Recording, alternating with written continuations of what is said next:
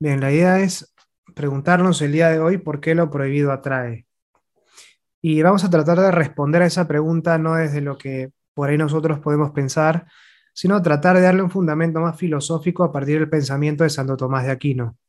En primer lugar, es importante despejar una duda o dejar de lado un mito que puede estar muy presente en, en torno a las prohibiciones. Solemos pensar que la prohibición en sí misma hace que algo sea atractivo, pero les pregunto a ustedes si es que alguien les prohíbe echarse gasolina en los ojos, ¿se hará de pronto más atractiva esa, esa acción? Si es que uno dice, está prohibido, bueno, uno dice, ok, tienes que, cuando vas al parque, tienes que recoger las heces de tu mascota. Pero acaso si dijera, está prohibido ingerir las heces de tu mascota, cosa que obviamente nadie en su sano juicio planea hacer. ¿De pronto la gente empezaría a hacerlo? Creo que no. Espero que no. Y eso nos tiene que hacer reflexionar entonces en torno al hecho de si es que una prohibición realmente hace que algo sea atractivo o no. Si es que en cambio yo digo, por ejemplo, ¿no? Vamos a llevarlo no al precepto, sino imaginémonos que se trata de una prohibición. Alguien dice, está prohibido, está terminantemente prohibido comer eh, carne un Viernes Santo. Por ahí tal vez el hecho de que esté expresamente prohibido, no digo que sea el caso del precepto, el, precepto religioso, nosotros no nos manejamos con ese tipo de prohibiciones en la fe, es algo que hacemos por amor, no, no, no como consecuencia de la imposición de una prohibición, una norma si bien adquiere la forma de una norma. Si es que alguien dice está prohibido, pero así tipo legalmente prohibido, comer carne un Viernes Santo, de pronto sí nos dan más ganas de comer carne un Viernes Santo, porque la carne es algo de por sí ya atractivo. La prohibición le suma. Si es que yo digo, está prohibido estar con la novia de tu mejor amigo. Si la novia de tu mejor amigo no es muy agraciada, no pasa nada, o sea, es como la prohibición, no importa. Pero si es que te parece bonita, ya la prohibición, o sea, el hecho de que sea prohibida porque está con tu mejor amigo, de alguna forma puede que le sume algo, tal vez, o no, no lo sé. El punto es que, y esto es algo que me parece importante remarcar, si es que algo no es atractivo en sí mismo, la prohibición no le suma una atracción. La prohibición trabaja sobre algo que de por sí es atractivo si es que esa realidad de por sí, de por sí, no se me presenta como algo deseable, por más que lo prohíba, no, esa prohibición no va a tener ningún tipo de efecto de cara a suscitar una atracción. Y todo lo que nos atrae se nos presenta, irá Santo Tomás, bajo la razón de bien. Es decir, si acaso algo me atrae, es porque lo percibo, lo descubro como algo bueno. Si no advirtiera algún bien, alguna bondad en esa realidad, no me generaría ningún tipo de atracción. ¿Por qué echarte gasolina en los ojos no te genera atracción, por más que alguien lo prohíba? Porque no lo percibes como algo bueno, al contrario, es algo que te va a hacer daño, te puede dejar ciego tal vez. ¿Por qué en cambio, si es que alguien prohíbe comer carne un Viernes Santo y nosotros no somos veganos, porque esa prohibición sí va a suscitar tal vez en nosotros que nos den unas ganas adicionales de, comer esa carne. Bueno, porque la, porque la carne es algo bueno. ¿Por qué esa prohibición que se da, tal vez una prohibición tácita sobre una persona que ahora está con tu, con tu, con tu mejor amigo, ¿por qué tal vez esa prohibición sobre esa persona puede hacer que se genere una mayor atracción hacia ella? Porque esa persona de por sí ya te resulta atractiva. Si no descubriera yo una razón de bien, algo de bien en una realidad, por más que alguien la prohíba con mil prohibiciones, la rodee de mil, prohibiciones, esa realidad no me va a generar mayor atracción. Si acaso entonces, si acaso entonces algo me genera atracción es porque descubro en ello una razón de bien. Bien, cuando hablamos aquí de bien, razón de bien a lo que es percibido como bueno, podemos insertarnos en dos planos. Un plano moral, en el cual tratamos de analizar si es que una acción es buena o no, se corresponde o no con mi naturaleza. Eso lo hemos analizado en el video anterior.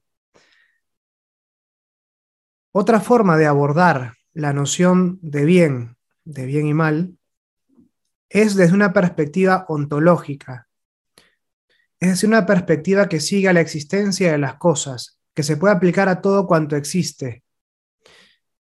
La noción de bien, y mal, de bien y mal en términos morales se aplica únicamente a las acciones, y las acciones del ser humano, es decir, las acciones libres, aquellas acciones del ser humano en las cuales interviene la inteligencia y la voluntad. El terreno de la moral es exclusivo para el ser humano, Y en ese sentido, bien y mal moral solamente puede haber en las acciones. Pero hay una noción de bien y de mal, concretamente nos vamos a centrar ahora en la noción de bien, que se aplica a todo cuanto existe. Y se denomina bondad ontológica, a diferencia de la bondad moral. Ontológica viene de un término griego, on, on, lo que existe, lo que es, y de ahí se deriva esta noción de bien ontológico, es decir, un bien, una bondad que siga la existencia de las cosas. Pero para poder entenderla, entender esta noción de bien, tenemos que investigar la noción de creación que plantea Santo Tomás. Y vamos a entender a partir de la noción de creación la noción de bondad. Esto es muy importante. Bien.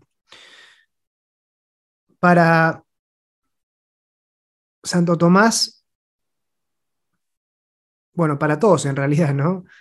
Crear implica hacer algo de la nada, hacer que donde había nada empiece a haber algo. La nada, no, decimos aquí como si se, no hablamos de la nada como si se tratara de la materia prima a partir de la cual brota la creación, sino que la nada es nada, solo que no podemos hablar de ella sin darle una cierta entidad en nuestra mente. Por eso nos es tan difícil pensar la creación. Cuando pensamos ese punto de partida, cuando pensamos en la nada, deja de ser nada. Pero bueno, más allá de eso, crear es hacer que algo empiece a existir. Pero para Santo Tomás la creación no se agota únicamente en ese, en ese instante inicial. Piensen ustedes en este momento. A nadie, nadie a ustedes les dio la existencia. La existencia es algo que reciben como un don, un don de Dios. Ninguno de ustedes eligió ser creado. Pero tampoco pueden ustedes hacer algo para dejar de existir. Ustedes me dirán, no, pero puedo dejar de respirar, puedo saltar de un puente, puedo dejar de comer por meses y, moriré. Sí, morirás, pero seguirás existiendo de una forma distinta, tu alma separada de tu cuerpo. Es decir, la existencia es algo que no solo yo no me di en el inicio, sino es algo que yo no me estoy dando en este momento a mí mismo.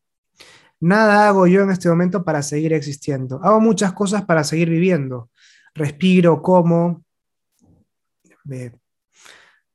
hago, no sé, mis deberes en, en la universidad, mis tareas, qué sé yo. O sea, me mantengo activo, quiero decir. Pero nada hago para yo seguir existiendo. Mantenerme en la existencia es algo que Dios está haciendo en este momento por mí. Y eso nos lleva a reformular esta idea de creación, que para Santo Tomás Creación es relación, creación es relacio, dice él.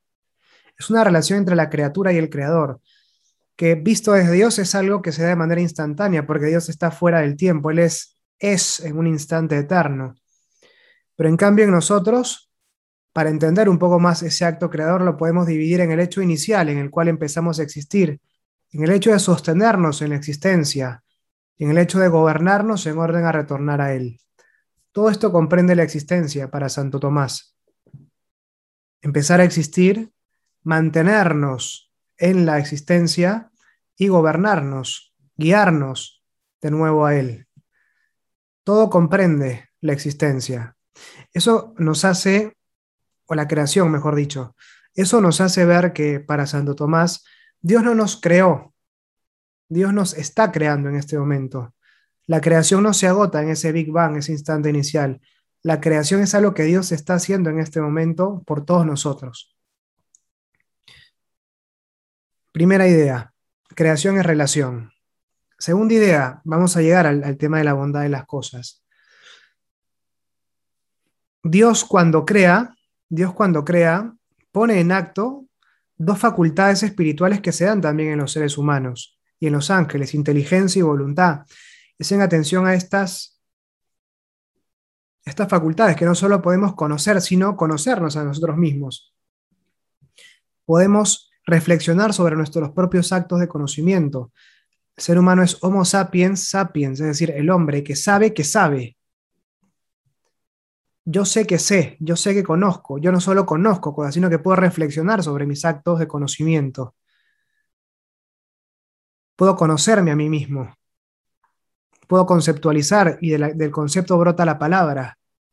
Puedo hablar entonces, cosa que ningún animal puede hacer porque ningún animal puede articular palabras, puede articular sonidos y tener tal vez mecanismos de, comunicación complejos, pero no puede conceptualizar porque carece de inteligencia, como la tiene el ser humano. Esa inteligencia se da en Dios de manera eminente. ¿Eso qué quiere decir? La eminencia, que en nosotros se da como una facultad, como un órgano de nuestra alma, si se quiere. En la parte superior de nuestra alma, exclusiva de los seres humanos, todos los animales y las plantas tienen alma, pero nuestra alma es superior porque posee inteligencia y voluntad, poseemos inteligencia y voluntad. Pero en nosotros, inteligencia y voluntad son dos facultades, son dos órganos espirituales de nuestra alma, por decirlo así, que usamos para pensar y para, para elegir, para, para adherirnos a, las, a los bienes que nos, son presentados por la inteligencia, en el caso de la voluntad. Pero en Dios se dan de manera eminente es decir, se identifican con su esencia. Dios es su entender, Dios es su querer. Pero bueno, vamos a llegar a eso. El punto es que, bueno, mejor dicho, no vamos a profundizar, no vamos a ir en esa dirección, sino volvamos a la noción de creación. Dios cuando crea pone en acto esas facultades que se dan también en todas las criaturas espirituales y Él las usa para crear. Y cuando hablamos de que Dios aplica su inteligencia en ese acto creador, es que Él le da a cada cosa que existe un propósito, una finalidad, un porqué, un para qué. Sapientis es ordinare, decía Santo Tomás siguiendo a Aristóteles, es propio del sabio ordenar. Y Dios ordena en atención a su inteligencia, dando a cada cosa un propósito. ¿Qué es ordenar? Disponer las cosas en orden a un fin. Dios, todo cuanto existe, a todo cuanto existe le da un propósito. Él crea ordenadamente en atención a su inteligencia. En otro momento podremos investigar cómo todo cuanto existe es verdadero porque brota la inteligencia de Dios, pero eso podrá ser materia de otra reflexión. Pero en segundo lugar, y esto es muy importante, Dios pone en acto también su voluntad, su querer. Y entonces, de las infinitas maneras de participar limitadamente su esencia a todas las criaturas que existen, Él elige únicamente aquellas que quiere. Traducción. Dios podría haber creado cosas que no existen. Sí, ¿Por qué existen caballos y no existen unicornios? O sea, ¿qué le costaba a Dios ponerle un cuerno a un caballo? ¿Podía haberlo hecho? Sí, podía haberlo hecho. ¿Por qué existen caballos, de nuevo, y no pegasos? Que Dios no podía ponerle alas en el lomo a un caballo. Podía. Un unicornio perfectamente podría haber existido. Un pegaso perfectamente podría haber existido. Un dragón perfectamente podía haber existido. Si acaso no existen es simplemente porque Dios no quiere que existan. ¿Por qué las rojas son rojas? Y no son, por ejemplo, verdes. Sería raro para nosotros ver una, o sea, pensar, es raro para nosotros pensar en una rosa verde, pero podría existir, pero por supuesto que podría existir una rosa verde. ¿Por qué no? ¿Qué impide que una rosa sea verde? simplemente el querer de Dios. Él no ha querido que sean verdes, ha querido que sean rojas, o rosadas, o blancas, o amarillas. Así se manifiesta el querer de Dios. Dios crea las cosas que quiere. ¿Este mundo es el mejor que podría haber existido? No lo sabemos, pero es sin duda el que Dios ha querido que exista. Esto es importante entonces, porque Dios, de todas las infinitas posibilidades de seres que podrían haber sido creados, crea únicamente los que Él quiere que existan. eh, crea aquellos que quiere, crea aquellos que ama, podríamos decir también. Y es el querer de Dios que hace que algo exista que dota a esa realidad de una bondad. La bondad hace alusión a una relación con la voluntad. Nuestra voluntad es, atraída por la bondad de las cosas, nuestra voluntad. Todo aquello que nosotros experimentamos como algo atractivo, como decíamos al inicio, es porque tiene una razón de bien, tiene algo de bueno en sí mismo. En cambio, la voluntad de Dios no es atraída por la bondad de las cosas, sino que su querer le da a las cosas su bondad. ¿Esto por qué existe? Porque es, porque es bueno, mejor dicho, porque es querido por Dios. Todas las cosas, por el solo hecho de existir, son queridas por Dios, son amadas por Dios, y porque son queridas por Dios, son buenas. cierto, Dios ama, es decir, pone en acto su voluntad respecto de las cosas de una manera distinta según cada una sea, porque hablamos de que Dios ama, por ejemplo, un mono, una piedra, y por eso quiere que existan, y ama también a un ser humano, solo que el ser humano lo ama por sí mismo. En cambio, al mono y a la piedra, Dios los ama como un medio en orden a que el ser humano pueda descubrir a Dios, descubrirlo a Él y amarlo a Él. En cambio, a nosotros nos ama por nosotros mismos, no como medio, sino como fin. Pero esta idea es clave para entender lo que queremos plantear, lo que estamos planteando en esta, en esta pequeña reflexión. Y es que todas las cosas por el solo hecho de existir son buenas. Es lo que se conoce también como una de las propiedades trascendentales del ente, es decir, aquellas propiedades que son comunes a todos los seres por el solo hecho de existir, a todos los entes por el solo hecho de existir. En tanto que existen, las cosas siempre van a ser buenas. Esto destierra el maniqueísmo que en algún momento se insertó y a veces permanece latente en una mirada cristiana del mundo, quiero decir, según la cual todo lo espiritual es bueno y todo lo material es malo. Lo material es bueno, así como también lo espiritual, porque todo ha sido creado por Dios y en cuanto creado por Dios es querido profundamente por Él. Esta concepción maniquea se, se, se introduce a veces de manera de contrabando por ejemplo, en el ámbito de la sexualidad, en el cual uno dice, bueno, si es que hago un acto bueno, el placer que experimento es bueno, pero si hago un acto malo, el placer que experimento es malo. No, el placer que experimentas es bueno siempre, solo que algo bueno no necesariamente lo, lo consigues mediante una buena acción, puedes conseguir algo bueno haciendo algo malo. Y en ese caso, lo que está mal es tu acción, no el bien que has conseguido. Esto es muy importante entonces. Las cosas existen, las cosas son buenas porque son queridas por Dios. Y entonces podríamos ir un poco más atrás. ¿Por qué lo prohibido atrae? Lo prohibido atrae no por la prohibición misma, sino porque descubro en esa realidad una, razón de bien, una, descubro que esa realidad es buena y en cuanto que es buena, es, es, mi voluntad se siente atraída hacia ella. Pero es buena precisamente porque es querida por Dios. Y entonces en el querer, en nuestro querer respecto de las cosas, de alguna forma se establece un puente entre la voluntad divina y la voluntad nuestra. Al querer algo, de alguna forma entramos en, contacto con el, querer del Creador, que sostiene, que está sosteniendo, que está queriendo, que está amando esta realidad en este momento, y por eso existe. Algunas cosas son amadas como medios, son queridas como un medio, medio para que nosotros podamos alcanzar a Dios. Otras realidades son amadas por sí mismas, el caso del ser humano, por ejemplo, a quien nosotros también estamos llamados a amar por sí mismo. Bueno, hasta aquí la bondad en sentido ontológico. No voy a entrar ahora, por lo menos, a hablar del tema de la, maldad en, términos morales. De hecho, eso lo hemos conversado ya en la sesión anterior. Queda el video en el video anterior que habla, que habla sobre eso. Pero eso es lo que me, gustaría, o sea, quería yo conversar con ustedes hoy para complementar lo que habíamos conversado anteriormente. Habíamos hablado ya de la noción de bien y mal en términos morales. Cuando hablamos de eh, qué es el bien y qué es el mal, comparando a Nietzsche con Santo Tomás.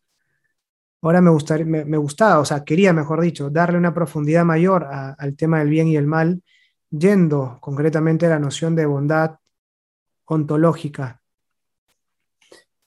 un tema que podrá ser materia de, discusión más adelante es qué entendemos entonces por mal.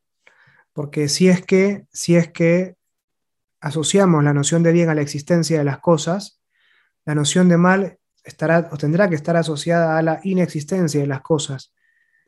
Y cuando conversemos sobre ese tema veremos que el mal en sí mismo no existe, sino que es la ausencia de un bien que debería estar y no está, la ausencia de un bien debido. Pero eso puede ser materia de otra, de otra conversación. Lo prohibido atrae entonces porque lo prohibido en el fondo es bueno, está siendo querido, está siendo amado por Dios. Solo que esas cosas que son en sí mismas buenas, estamos llamados a usarlas de una forma que se corresponda con nuestra naturaleza. Estamos llamados a usarlas de una manera adecuada. Y a veces la prohibición nos marca, cuando la prohibición es, legítima, nos, nos marca una ruta que debemos evitar si es que no queremos usar las cosas de una manera contraria a su finalidad. Bueno, espero que este, esta pequeña reflexión les haya gustado y bueno, nos vemos luego.